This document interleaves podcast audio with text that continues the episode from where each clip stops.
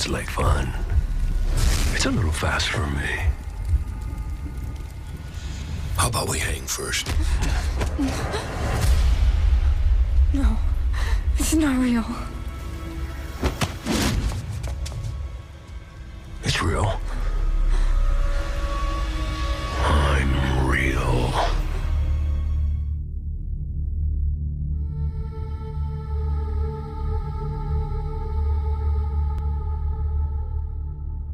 It seems inevitable at this point. If a film franchise is popular enough, then eventually there is going to be a remake, reboot, or reimagining of the series.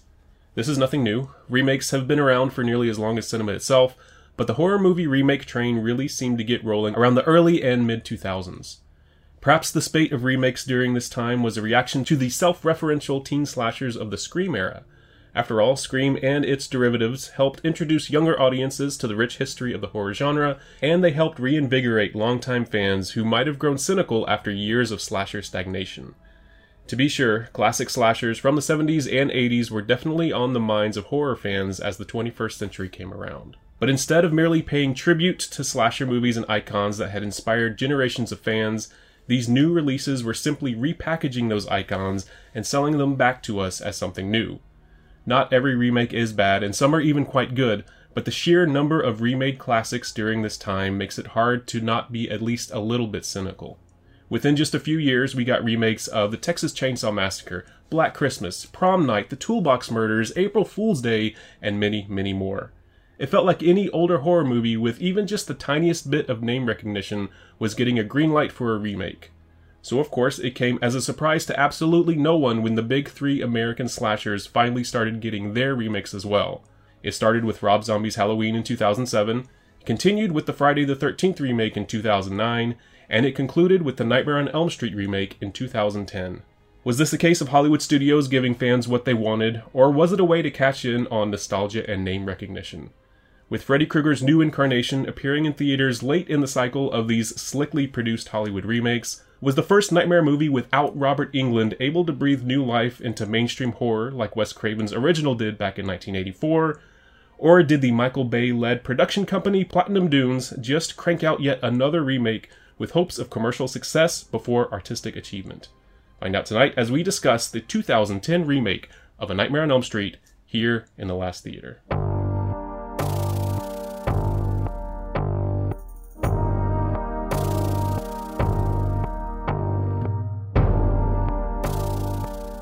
Welcome once again to The Last Theater. My name is Chris. And my name is Joey. and you are here for the ninth installment of the Nightmare on Elm Street's franchise retrospective, which you can find all of the previous episodes on cnjradio.com, as well as the franchise retrospectives for the aforementioned Halloween, Friday the Thirteenth, and the remakes of those movies as well. Um, it's this does feel like a culmination of a lot of stuff that we've done over the years, I think. But this episode is just about the Nightmare remake. Opening statements. What did you think about it? Uh, it's the 10th anniversary of A Nightmare on Elm Street uh, from 2010. Is that that's what you think about it? yeah, I was trying to get a new spin on the Nightmare on Elm Street as a film that I saw. Right. Uh, well, I, I kind of go back to the thing that I know I'm sure I talked about during our Friday retrospectives, right. which is uh, when, when I got to meet Derek Mears and shook his hand and all that good stuff. Yeah. told him how uh, I opened up with I usually I hate all remakes, you know, and he looked weird. Yeah. But then when I got to the point, it's like, dude, your yours is really good. Yeah. like I really enjoyed that Friday Thirteenth movie. Yeah. and he goes, man, everybody on that set was a fan of the film. Mm-hmm. So that being said, and I hate to do the apples and oranges thing, Yeah. but I'm going to. Sure. Do you feel like everybody on the set just watching it was a fan of this film, of the original Nightmare on Elm Street? Not necessarily. I don't know that they necessarily understood what made it work super well. Uh, maybe they did. Maybe they did. Maybe it's. I mean, it's a collaborative effort, so maybe there were some that that enjoyed it, but some didn't. There's not a whole lot of like behind the scenes stuff that I really found about this one. Yeah, the most interesting thing is probably Jackie Earle Haley's connection to the original. Yeah, yeah. There's a rumor that uh, apparently unconfirmed, but the rumor was that he was a friend of Johnny Depp and originally auditioned for the original movie, but didn't get it. Yeah, gave him a ride apparently. Yeah. So, and of course, Johnny Depp made a career from his appearance in the original Nightmare on Elm Street. Uh, and apparently Robert Downey Jr. didn't uh, actually, you know, butt into his buddy's audition. The the guy that played Rod. Oh, okay. He gave him a ride to the uh, apparently because they were, there. yeah.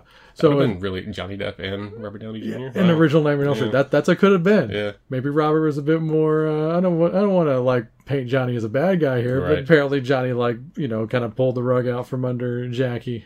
Oh, and, uh, uh, and yeah, I mean, maybe. I'm not saying he intended it, Sure, but sure. that's what happened. If, Yeah. if the the rumor is true, the rumor Yeah. and innuendo, as we say. Right.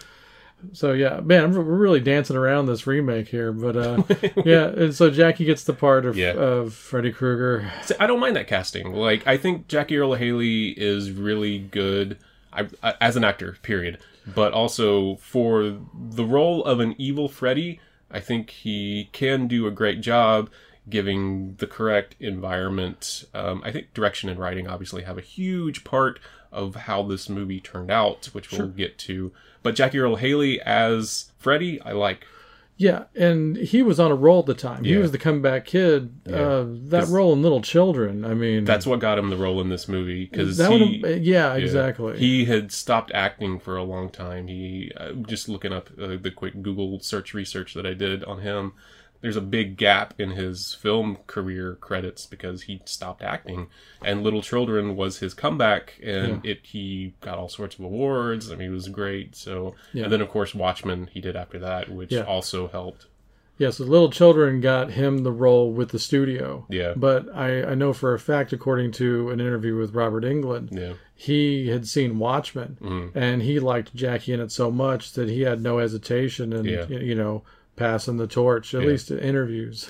yeah, you know, because I'm, I'm assuming behind the scenes, he was probably very disappointed. And probably maybe. because I'm disappointed for him right. you know that's really the the case here you Yeah. know for me so but yeah i mean he's he's a really good actor he was on a good role Yeah. this was a good role for a guy that we knew because of those other two roles Right.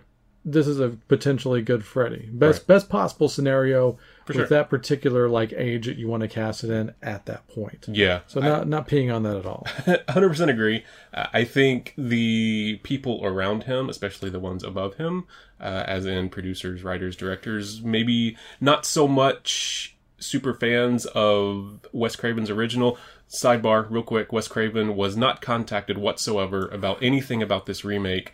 Uh, I read a, a Yeah. quick little blurb, uh, old article on IGN where he's said, "Yeah, I wasn't contacted. I knew nothing about it." and it shows as opposed to the Last House on the Left remake that was released the year prior in 2009. He is a producer on that. So is uh, Sean Cunningham. yeah i mean i just think that that right there that's a bad about face Yeah. like oh yeah well i didn't really know it was happening and they didn't care to say anything And it's he was disappointed and I believe he actually said the word hurt. He was hurt by it because yeah, we talked about it throughout this entire retrospective series, but also especially in the first one how much of a labor of love like the original was to him and the fact that he wrote that um, on his own. It was the first movie that he wrote for himself as opposed to being hired to do something else yeah and the work that he, he put into it and himself freddy krueger his childhood bully he put into the movie. Yep. and the fact that he was not contacted whatsoever about it is like okay it makes it talking in my intro about being like okay can i enjoy this or am i cynical? That leans me definitely towards the cynical side. What would you rather be put in a position uh, with chris if it was one of your movies let's say hypothetically sure. and something that you had a special attachment to like everything you just said about wes and the original nightmare? Sure. Would you rather have just not been contacted be like well it's out of my hands and it's going to suck and i don't have to take any of the shrapnel or like maybe like what happened to ivan reitman in the last ghostbusters that came out where he just got froze out as a produ- like he got publicly Yeah. froze out of that film Sure. in a very embarrassing way yeah so like I, I guess the Wes journey is probably the better one, if right? those are my options then yeah i mean i'd rather have it be like the last house on the left where he actually does have say as a producer i mean you don't have final say necessarily but uh, like higher level, and you can kind of guide it from afar rather than Yeah. just being not being able to touch it at all. yeah, I hope that anybody that has a hand in the script or anything like that Yeah. is a fan, and if they, you come up to them, they're like, "Oh Yeah. my god, yeah, whatever you want, man." Like you hope that that's the case. Yeah, and the last House on the Left remake I like fine. It's not great, but it's better than a lot of other stuff. Some of the stuff I mentioned in the in the intro. I haven't braved any of those so far. Uh, yeah. I, I mean, it's fine. Yeah, I don't like the ending very much. but, Okay. yeah. yeah. So, talking about the higher ups, Michael Bay is the one of the three owners of Platinum Dunes who put out uh, this version of Nightmare on Elm Street, and Platinum Dunes made their money in their initial decade of making movies almost exclusively on remakes of older movies. yeah. I mean, it's it's a smart business model. I got to hand it to them. Yeah, and like they they did two original movies during that time. One was The Unborn, which is okay. It's kind of a generic like uh, supernatural haunted house sort of movie. Yeah. And The Horseman, which I've seen, it's not that great. It's uh, I watched it because Zhang Ziyi is in it, and I love Oh, her. there you go. But Dennis Quaid is also in it. He's fine. The movie flopped pretty much. It didn't make nearly its budget back, and so that's I mean that's like an indication. Yeah, maybe just stick with the remakes. People aren't really gonna like them, but they're gonna make you money. Sure, yeah, and and up front, not a Platinum Dunes hater because of the Friday the Thirteenth remake. Yeah, I'm like, maybe there's gonna be some merit here, and that's and I knew that going in Yeah. to watching the Nightmare on Elm Street remake Right. here. So but unfortunately, they also did the Texas Chainsaw Massacre remake. yeah, yeah, and the Hitcher, and so and the Amityville Horror remake. So I don't know if I hate a horror movie more than the two Platinum Dunes Chainsaw Massacre Yeah. movies. The the two initial ones. I'm, I'm sure Yeah. there's more since there, then. there's another one after Ugh. that. Yeah, I, I, not not Platinum Dune. Someone another company did the, the one after that. and especially the beginning, I have a, a special hate for. I, I that that's one of the first yeah. times I've sat in a theater and felt like someone was telling me, "You are a dumb piece of shit, and here's your entertainment." Yeah, I felt massively offended. yeah. Uh, so yeah, I, I took that one a little personally. So see that. they don't have a winning record with me. But once again, because of the nature of, I feel like maybe they didn't even take those seriously Right. because you know, like Texas Chainsaw Massacre wasn't even taken seriously for years and years and years and years and years. But Friday the Thirteenth and Mainstream, yeah. mainstream wise. But Friday the Thirteenth and Nightmare on Elm Street are more special in the sense that they kicked off immediately. Like they really were Yeah, like yeah, big yeah. things immediately. So you would think that there would be more protection involved in both of these things, and there was for one of them, but not the other. I'm getting into Friday versus Nightmare mode, but I can't help it with this uh, in this scenario. I just can't. Yeah, I mean, it's a lot of the same people, at least high high end, worked on them, the production company, whatnot, and it, they feel very similar. They're repackaging the previous movies.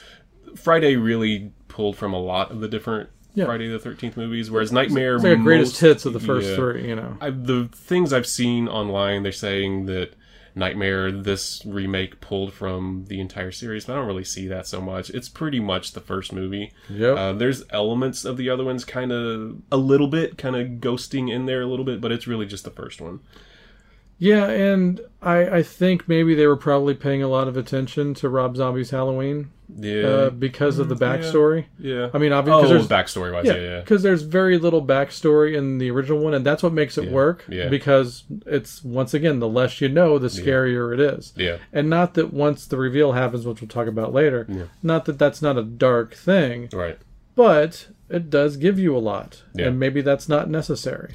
It, It leads to a lot of unnecessary stuff in the film. I'll It's tell you that not, and I do want to get to that. Um, Yeah, we'll get to it. Yeah, a lot of the movies around this time really felt very samey, mostly because of like the visual style, and even even though I do like the Friday the Thirteenth remake, it does have that same kind of visual quality to Oh, yeah. a lot of these movies around this time period. The It- remakes. It's like the same cinematographer for like ten Yeah, years. you know? yeah. And I feel I wouldn't go as far as to say cookie cutter necessarily, but they all have that same kind of visual quality to them. That's just kind of not necessarily bland, but since they're all kind of the same-ish, it you just kind of see the same kind of thing.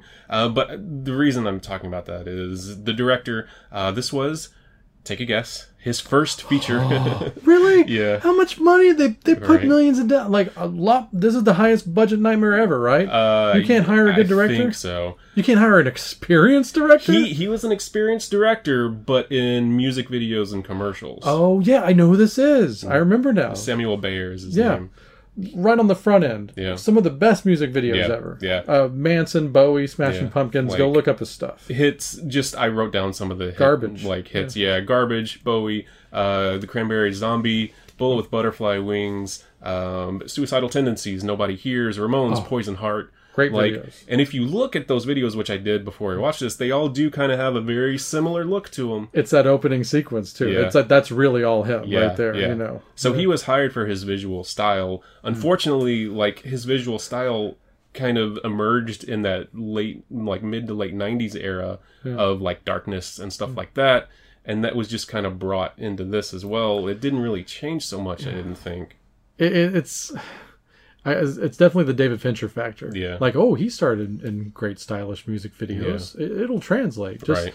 you. Not everybody's David Fincher. Yeah. You know? You know why? Because the other end of that is Michael Bay. Right. No, of course, Michael Bay's movies have made money. Not yeah. hating. I like some of Michael Bay's movies. yeah. Love Bad Boys. Yeah. That's my favorite one. Yeah. But yeah, I mean, depending on what you want. Right. But I guarantee you, they're going to be more Michael Bay than they are David Fincher. Right. So with a movie like Nightmare on Elm Street, I feel like you'd kind of want more of a David Fincher, wouldn't you? You would, and that's the kind of the issue I'm kind of getting to. Like nothing against Samuel Bayer, he makes stuff that's nice to look at.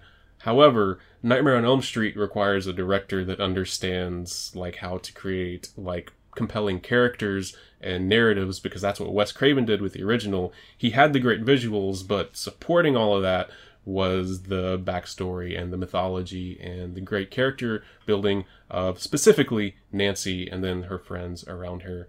Uh, kind of bringing back what you were talking about earlier, saying like how the focus on Freddy in this remake kind of was unnecessary and pulled away. I agree because it took up like real estate, like time in the movie. Also, the fact that Nancy wasn't even the main character to begin this movie. That character of Chris, uh, Christina. Um, I thought it was Kristen at first, but it's just it's actually Christina is what she's credited. Yeah, I was thinking it was like a tribute to uh, Yeah. Kristen from. However, much like Kristen did in Nightmare on Elm Street Part 4, where she took up like the first third of the movie, whereas the real protagonist was Alice, she did the same in this movie. Christina took up a good chunk of the first movie, I'd say the first quarter of the movie, find trying to learn about what was going on, but then she's killed off, and it really is Nancy who is the only character named for her counterpart in the original movie. And that's the only gimme they give us Yeah. in the movie, as far as like, well, you need to pay attention to her. Yeah. Uh, otherwise, they had to have her go up towards the beginning during Yeah. the first funeral and be like, "Oh, I, I believe you."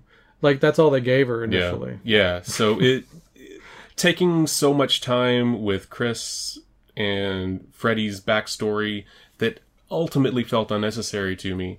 It leaves you not connecting as strongly with Nancy and that character. The hmm. you have the equivalents of all of her friends from the original. Rod is the Jesse character who is there. He's Chris's boyfriend. Chris is the Tina character.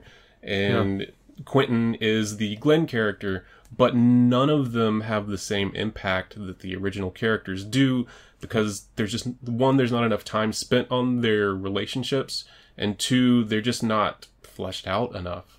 Yeah. You know, and there is actually some elements of this remake that could have worked in the first one. Yeah. Like the whole thing like, oh, we've known each other longer than this. Yeah. Like that's kind of neat. Yeah. You know, that could have worked in the first one. You know, that'd have been Yeah. a decent reveal too, but ultimately I feel like they just did that to be like, see, it's different than the original. Yeah. Like even though this is definitely a remake of the original, Yeah. uh, they they're gonna remake and try to remake every kill in it. You know, like Yeah, in, more in or a less, sense, yeah. yeah. So, so they were just like, oh, see, it's different. We're, ours is different. Right. It's not totally a ripoff. You know, I feel like that was what they did to make it that. Yeah, they should have just kind of gone their own direction. It's one of those instances where being tied to the original so closely and probably feeling like you had to do you had to touch on the original so much, but it prevented them from going in their own directions so much that it just fell somewhere in the middle to try to satisfy everyone, and it ended up satisfying almost no one. So it's it's one of those situations. Yeah, and although there are good visuals in this film, Yeah. like the dream wipes as I call them, Yeah, at the same time, it kind of doesn't make the movie work because you know you're in the dream. Like that's the beauty Yeah. of some of these other ones. Like Right. you kind of know, but you have to watch them a bunch to Yeah. realize, hey, this is a dream. right. But sometimes there is that what if, Yeah, and I like that. yeah, There's none of that in this movie. There, No. there- there's, you know, and anytime they think that they're trying to fool you, you know you're not being fooled at all. right. So it's, you know, that the whole thing. So I was never on the edge of my seat when it came to like, oh, is this a dream or is it not? I knew every time that it was a dream or, or nightmare, I guess. Right. So yeah, I mean, they took away a lot of the the fun feeling of it. I even feel like half the cast didn't even care that they were in this movie. I never got that perception that they were having fun Yeah. or cared about the material. Just, and that's just how I feel. Yeah, it, it kind of did feel like they were just kind of there for the paycheck, maybe, um, or there for their career. Uh, Rooney Mara has gone on record as saying that she had a terrible time on the set. I tried looking into that, but I couldn't find anything where she expounded upon that. Sure. But I think it had to do with the roles she was getting at the time. Uh, her first credited role was in uh, 2005, the Urban Legends Bloody Mary movie. So she was getting like Yeah. those like those post Scream era, but late in the era, Sure. kind of really crappy ones. Right. That she was getting that kind of stuff, Yeah. and she At least she wound up working with Fincher later. yeah, she got the role in The Social Network the same year as Nightmare on Elm Street, and that helped lead into The Girl with the Dragon Tattoo, which launched her career. Yeah. So she reached that low point, but it immediately went to the high point, so I'm happy for her for that. But yeah, the other people in the movie, like uh, the Chris character, her act, the actress was uh, her name is Katie Cassidy. She was known, I guess, for remakes. Maybe she was in Black Christmas and When a Stranger Calls. Oh. Yeah, so it feels like those are just kind of their paychecks. You know, Yeah. how can you really be like that into? I'm sure they'd seen the movies before, Yeah. but who knows how much they were into them. Quick sidebar though, since this was we're talking about Friday the Thirteenth, the remake a lot. The did you recognize the character of Marcus, the one that they looked at in the video? When they Nancy and Quentin were doing their library research, the one that kind of they smashed his face into the camera. Oh, oh, the guy that was doing the blog. Oh, Yeah. yeah, he's the he's in the Friday the Thirteenth Yeah, remake. yeah. Oh, wow. He's uh, yeah. what Chewie, I think. Yeah, name is? yeah, yeah, the- yeah. The, goofy guy. That's awesome. Yeah, so little connection there. Yeah, I like it. I like it. Yeah, that's the only degree that we have for it. I mean, besides you know the production company. Right. Yeah. So that's cool. Yeah. All right.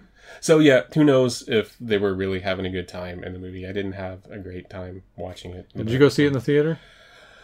I don't remember seeing it in the theater. I think that's one of the first times I've ever heard you say that, Really? which speaks Yeah. a lot to this movie. I saw it in the dollar theater, so I didn't invest, and they didn't give me, uh, you know, I, I didn't give them too much. I imagine money. I must have. I, I was going to the movies all the time. I must have gone to see it. I don't remember ever being excited about it. No, I did. I remember seeing it because the whole point of the whole thing with Freddy's background annoyed me to no end while I was watching it the first time. I and watching it this time, I remembered how annoyed I was the first time I watched it, and that was in the theater. I should have a better memory of seeing this in the theater as far as like positivity goes. Yeah. Because I uh, there, there's this dollar theater out uh, about ten miles from here over in Irving, Mm. and it's like like the death dollar theater. And I'd seen the last showing that night, Yeah, and it was like being in Nightmare Four. like there were Right. three people in there, yeah, and it's not even like you know it's not everything stadium seating now, even Right. dollar theaters, but this one wasn't. yeah. It was old school. And I remember when I left, all the lights were out in the entire building. like even the hallway area, Right. the concession area, all lights were turned out. And apparently the lone employee was sitting in a parked car outside waiting for everybody to leave that night. Wow. I'm sure that wasn't protocol, Sure. but I should have this like creepy memory of like running to my car to not get. No, no, that. But I. That's the only thing that really. That was the scariest part of the whole Right, movie. yeah. was leaving that night. Yeah.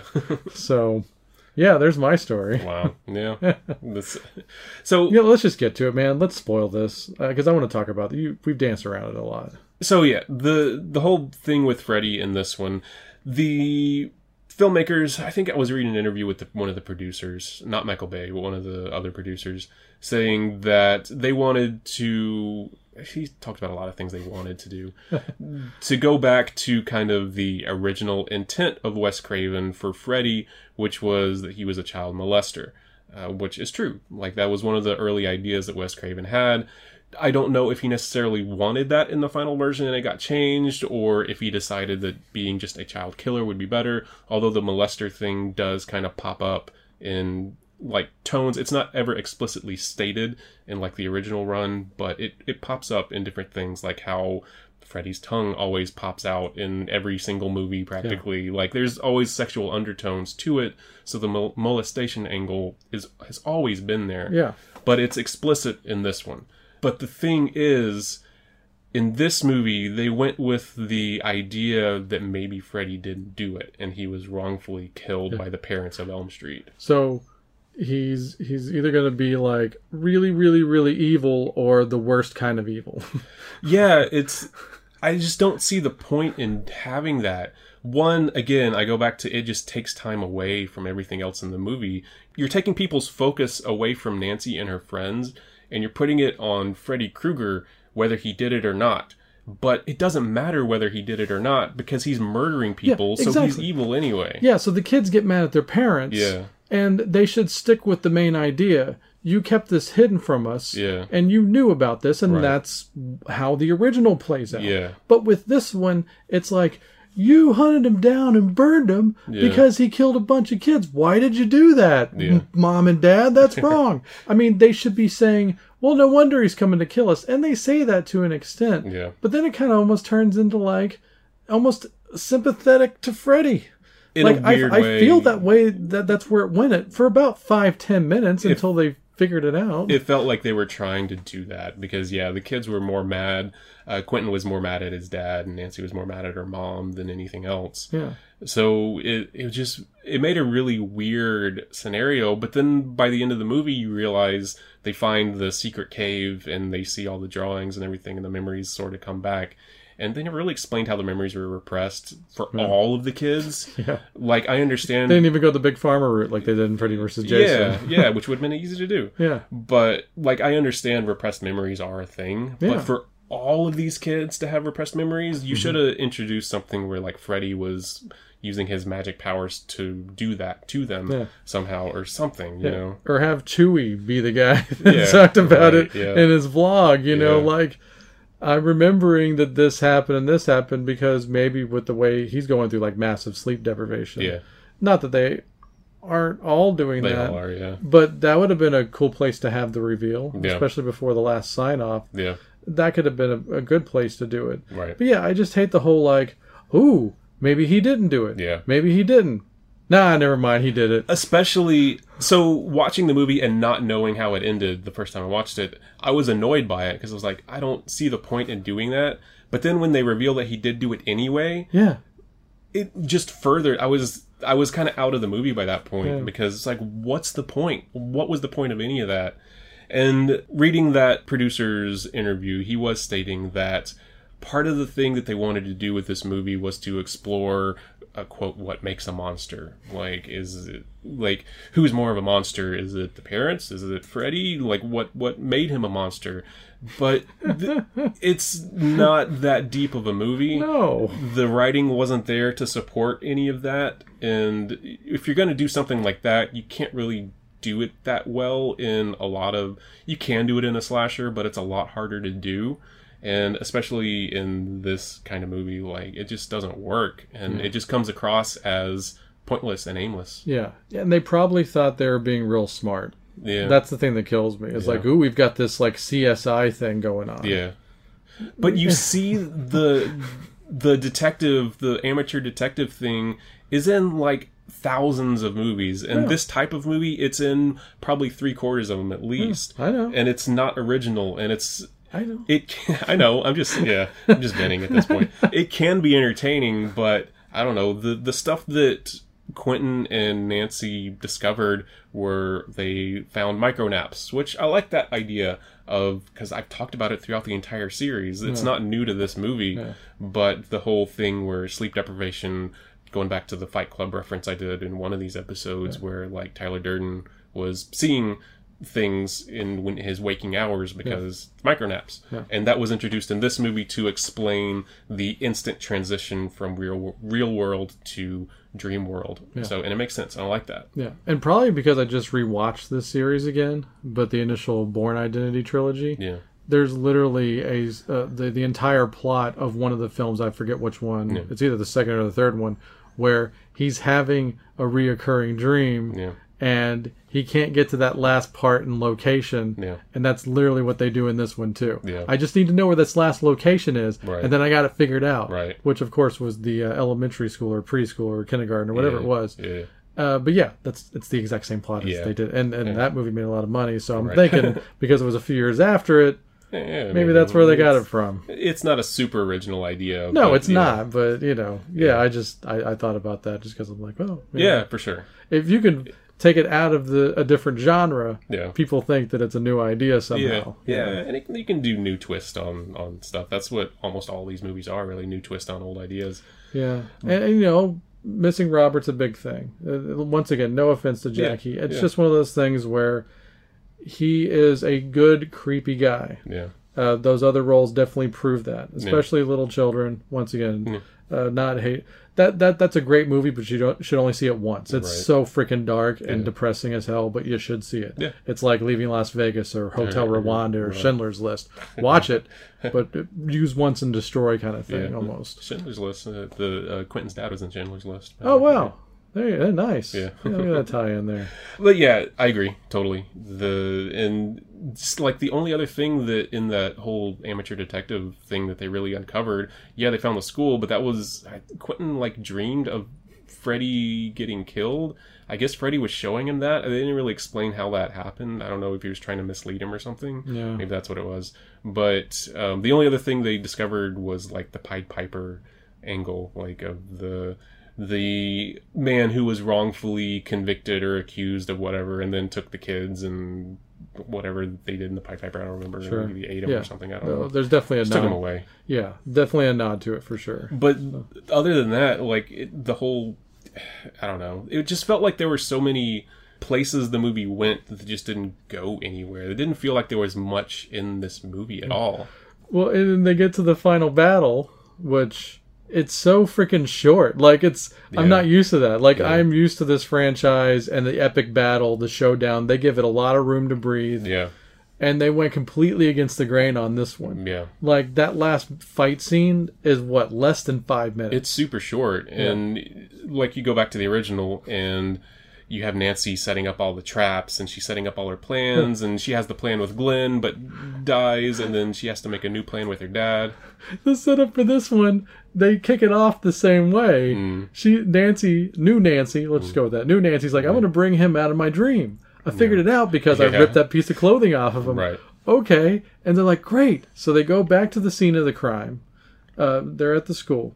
And she's gonna bring him out. Mm-hmm. And it's funny because he, you know, gives her the shot to put her out or whatever. Yeah, Or maybe he What- doesn't need it. No, no, that's that's later on. That's to wake her up. Sorry, yeah. because they have to do that adrenaline bit from the hospital, yeah. which seemed weird at the time, but of course it's, It's, like, it oh, okay. setting up the end. yeah. Yeah, I didn't hate that part about it, honestly. It's a nice nod to Pulp Fiction sure. Uh, because that's what it is.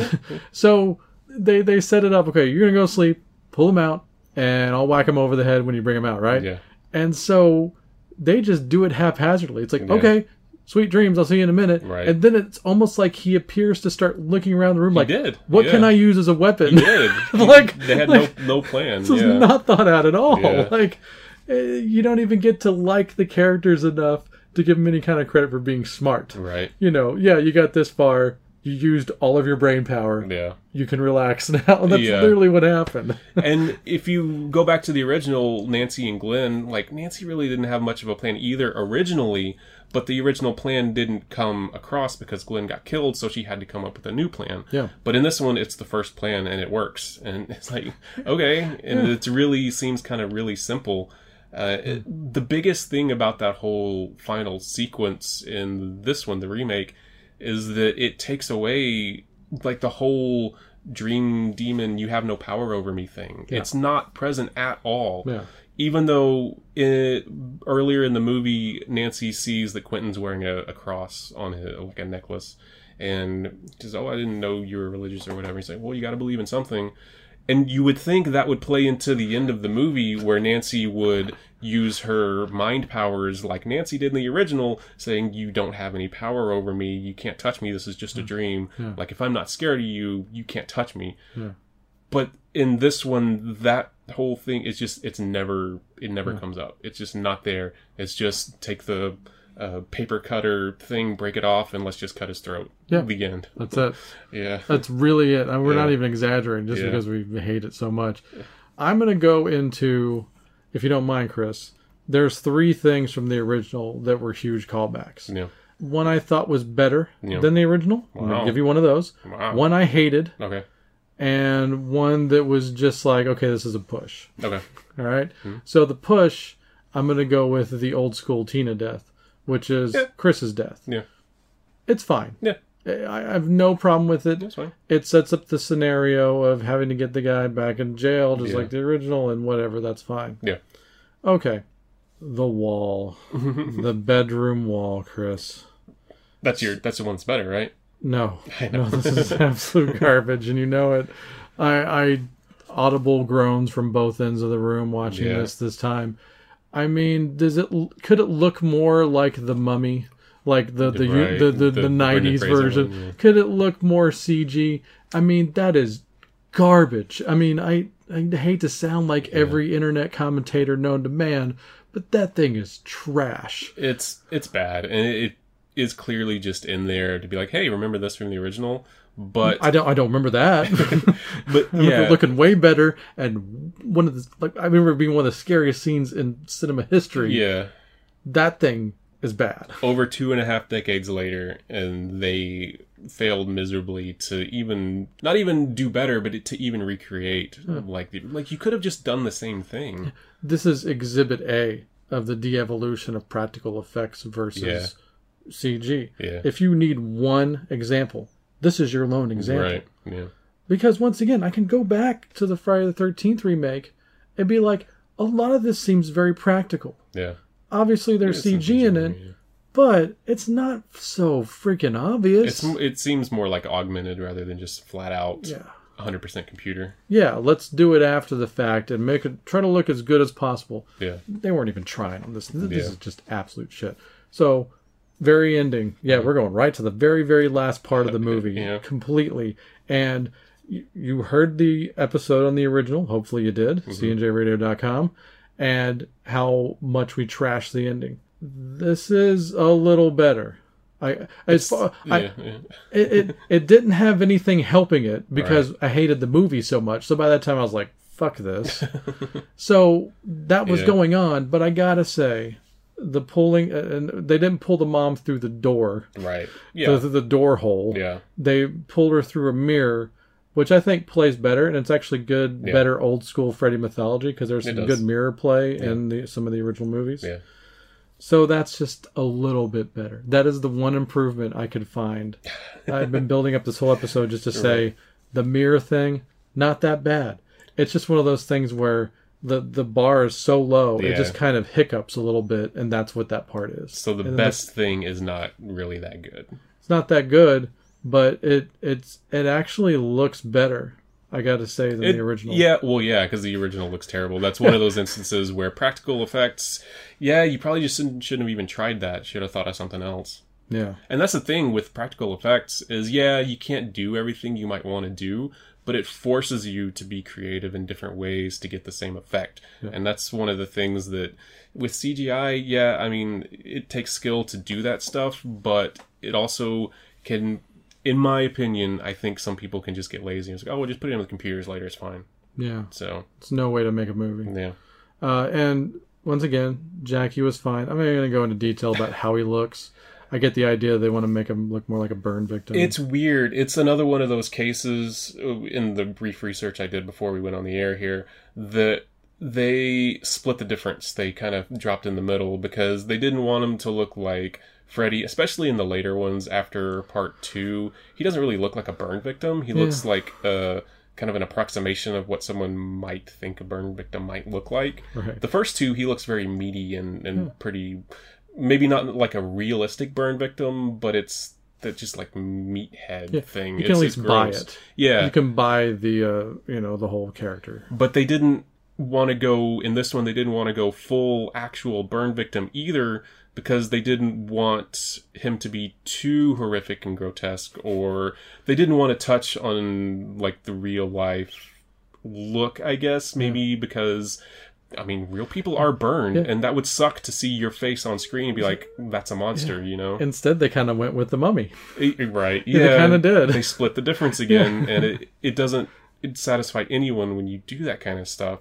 I didn't really like the way he looked. Um, I know the people who worked on the effects. It was practical, but they augmented it with CGI. Yeah, I, I did hear him saying like, you sit in a makeup chair for three to six hours, Yeah. and you want to kill people. Right? Yeah. He. Yeah. He. Jackie Earle Haley has said that he used the frustration of sitting in that chair kind of to build up like his his mojo for playing Freddy.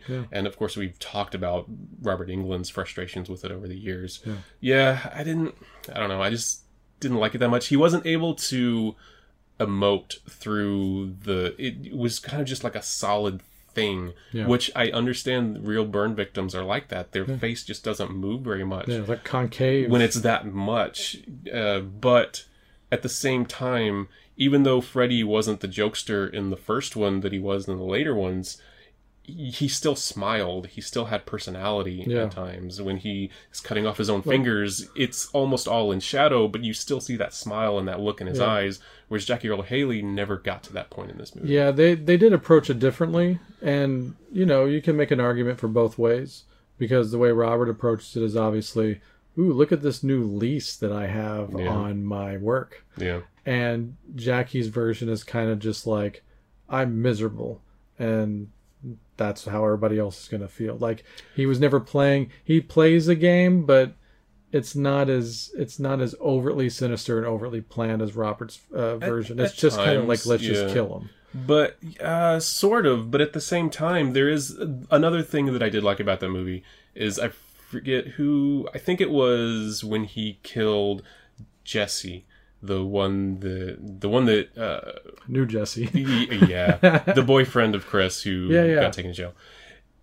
He initially in the jail cell he stabs him through the back, I think, or whatever. He he guts him basically. Yeah. Uh, but Jesse back in the dream world after that happens, Freddy goes up to him and he's like, you know, brain activity in the brain still continues for however many minutes after Yeah. physical death, so I still have that much time to play with you.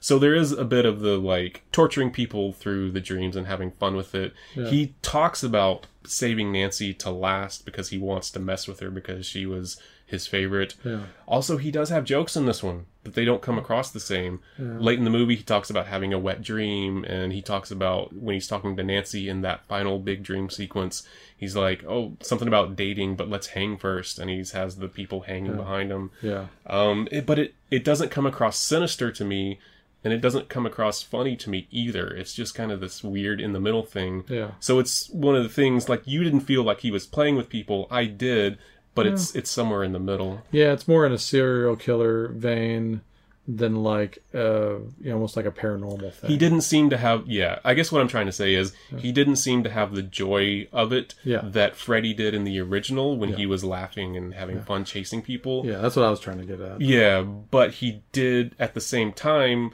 the way the character is written and the lines he has to say makes you think that maybe he wants to be enjoying it, but that's not how it comes across. So again, it's this whole movie is about Kind of joyless. yeah, it's bland middle ground. So yeah.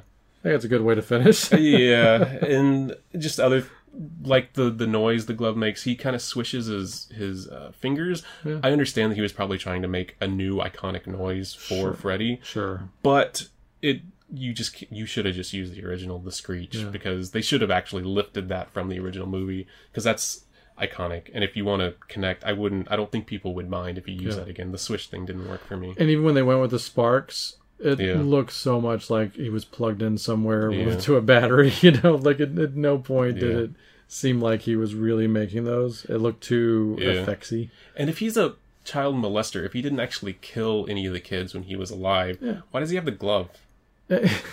I don't know because I mean you saw that some kids did wind up with slashes. There were marks, but yeah, it but it was look like, the one finger version, like you, you that you Yeah, found in, it- in the it didn't workshop. Look, it didn't look like really cuts to me. There's the one where they pull up the the the you see on the back of I, I don't remember which character it was, but one of the girls, and you see the there's a few marks on her, but it doesn't look like cuts. yeah, Like it was like he, the the Chris dress thing was kind of put in there to be yeah. like this is the yeah, glove. there were slashes on that. Yeah. but he didn't kill any of them. I don't understand. Like, was he using that for gardening because he was a gardener? Because that seems real stupid. Yeah, I, I, I guess. I mean, that's that's where that part comes from for sure. That's the origin of the blades. Yeah, so it just yeah, changing his background makes his other MO. things not and his mo makes other things not work and feel wedged in. yes. So So they didn't want to make Dream Molester on Elm Street. They wanted to make a Nightmare on Elm Street. So yeah, that's really it. so yeah, I don't know. As you can see, we're not huge fans of this one. Yes. Let's get to the body count. Chris. All right, the body count. Uh, there's some qualifications in this one, so it's it's a lower body count like any of these movies are, but there are some that I don't know if I count them or not. So I'll get to the ones I definitely count in the movie. In the opening scene, Dean, who is Chris's new boyfriend, I guess. There was this relationship triangle Yeah. thing between Dean, Chris, and Jesse that they hmm. never. It felt pointless. Like, why was it there? It didn't really seem to have a, any purpose. But Dean was in the diner. He is falling asleep, can't stay awake. The diner that Nancy works at, by the way. And he is approached by Freddy in his dream. And in the real world, it looks like he cuts his own throat. But in the dream world, he's being slashed by Freddy. Number two is Chris herself. She dies the Tina death in her bedroom as her boyfriend Jesse slash Rod watches as she is levitated in the room, thrown against the walls, and slashed around. Still like the original better. Of course. uh, there's more blood. Uh, It looks, it just looks better to me. Yeah. Um, number three is Jesse, the aforementioned sort of boyfriend of Chris, old boyfriend. I don't know. Who knows? Who cares? he is, of course, arrested and stabbed in his jail cell, and then tortured after that until his brain finally shuts down. Yes. Those are the only three that I 100% confirm as Freddy kills in this movie. Huh. Yeah, that's it. Because after that, there's really nothing. What about the very end? I don't know if I count that one. So I'll get to it. Uh, another one that we might see the death of, we might not, is Marcus, the aforementioned Chewie from Friday the 13th remake. We see him smash his head up against the, the camera. I don't know if I count that though. We know he's dead, Yeah. 100%, but I don't know if we actually see his death there. Yeah, that's Like- kind of a nobody, no death thing. If you if you were to count all of those though, you'd have to count all the kids from the picture. I feel like that was almost also put in there because I know there were plans to do a sequel. Uh, because they actually Yeah. had Rooney Mara and Sam Bayer both signed, or uh, Jack Earl, they were all signed up. Rooney to do. Mara signed for two, Jack Earl Haley signed for three. Yeah, so maybe that could have been a character they would have expounded upon, and he might not have died. So I'd say maybe don't put him on the death list. Well, I'm Like, yeah, not officially. I, I'm not officially putting him on there, but yeah. what about Freddy Flashback? Does Freddy Flashback get a? a Oh, Freddy dying in the. Uh, no, I didn't count that either. Yeah. Um, the next one is a dog, actually. Uh, Chris's dog, Rufus. She sees dead, um, but it's in her dream, so I don't know if I actually count that or not. There is a dead dog in the movie that Freddy did, but I don't know if it really happened, so I'm not counting it. okay. And that goes hand in hand with the final one in the movie. In the last scene, Nancy's mom, Gwen, it happened in Nancy's dream, so did it actually happen in real life? We had this debate over the original movie of Nancy's mom, whether she died or not. We couldn't confirm it until part three, where it said that she died. Gotcha. So I don't know if I count that or not. It is a death in the movie, but I don't know if the character is actually dead in that universe. Okay. So I can't count it. I count three in this movie. And what, what's the what's the mom's name again in real life? She's a pretty good actress. She Connie des- Britton. Connie Britton. She deserved better. Yeah, yeah. She was Like not not character wise, but just as an actor. Yeah, she's good. She was in like the first season of American Horror Yeah, Story, she was good which. I know her best from. Yeah. A lot of people know her from Friday Night Lights. Yeah, and the Nashville series. Yeah. yeah. th- those I don't watch those, but yeah, first season American Horror Story is is it's good. probably the best one still. I I, I really like it. I, I like a lot of them, but yeah. Yeah. I gave up on it after a while, but Yeah. yeah, she's good. Uh, she's always good. Uh, yeah, she's always a mom. she's Yeah. just one of those moms. Yeah. Uh, I'm going to leave on a uh, really fun note, Chris, Okay. about a good movie, or at least a movie that we think is at least fun. Okay. Uh, Blink and You Miss It. And I had to get this on. I I will admit I stole this from IMDb, but I was very happy that I found out about it prior to watching the film. Is that when they're in the hospital and Nancy doesn't want to, uh, you know, get put. In, no one wants the shot to go to sleep. It's Yeah. it's standard fare in these movies. The uh, the woman that's trying to give her the shot Yeah. is Judith Hoag, Yeah. aka the original, the original, the good one, Yes. the original April O'Neil from the first Teenage Mutant Ninja Turtles movie. Yes, you had to point it out to me, but once you did, I was like, "Oh wow, it is her!" And I, I had all the all the nostalgia flooded back because I love love love love the original. I like the the all the live action Ninja Turtle movies, but They're- yeah, they're fine. She is my April O'Neil for sure. Oh, absolutely. Yeah, yeah. Hands down. So yeah, it's uh, it goes back to recasting. Yeah. And that's the whole narrative of this particular. Uh, well, it's not the whole narrative Yeah. of this remake, but you know, tried to make it full circle for you. But not to bring you down in another full circle way, Platinum Dunes is responsible for those new Teenage Mutant Ninja Turtles movies. Ooh, yeah, you're right. That's Yeah. all Bay. Yeah, Oh my god. yeah, I've I've seen like five minutes of one of them. yeah, Whoa. I've seen them both. Eh, they're not for me. So sorry. Yeah. So sorry. Uh, William Fichtner as Shredder? Help me out. Okay, let, tell you what, let's talk about this off air. All right. Well, we have one more episode in the Nightmare on Elm Street franchise retrospective. It is our wrap up episode. If you've listened to the previous retrospectives, you'll know what to expect. We're going to talk about the series in its entirety. We're going to give you lots of stuff. Joey's going to be Mr. Stats. Yeah, I'm gonna bring all the bits back. Yeah. Since no one's ever said anything negative about him in the past, I'm bringing them all back for this episode. I'm gonna put a lot to Chris, and Chris is gonna come up with some brilliant stuff on the fly, Uh, just like he always does.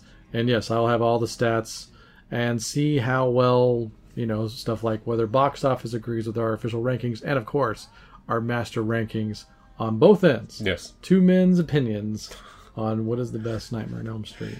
Uh, yes, absolutely. And you'll be able to find that on cnjradio.com, the home of The Last Theater and the entire family of CNJ Radio podcasts. Of course, The Last Theater is also on the Facebook and Twitter, which I really interact with more on Twitter. So go over there and tweet me at The Last Theater. Let us know do you like this remake? What's your favorite between this one and the Friday and the Halloween? We've talked about all three at this point, so let us know which is your favorite out of the three. Mine would be, yeah, the Friday the 13th one. Although I, sure. I gained a new respect for the Halloween one. Sort of. I like it better, but i No, I'm thinking of the second one. The, the second one I gained a new respect for. I still don't really like the first one. Yeah. So yeah, Friday the Thirteenth by a mile. Yeah. Um, between By, by a dune. by a dune, yes.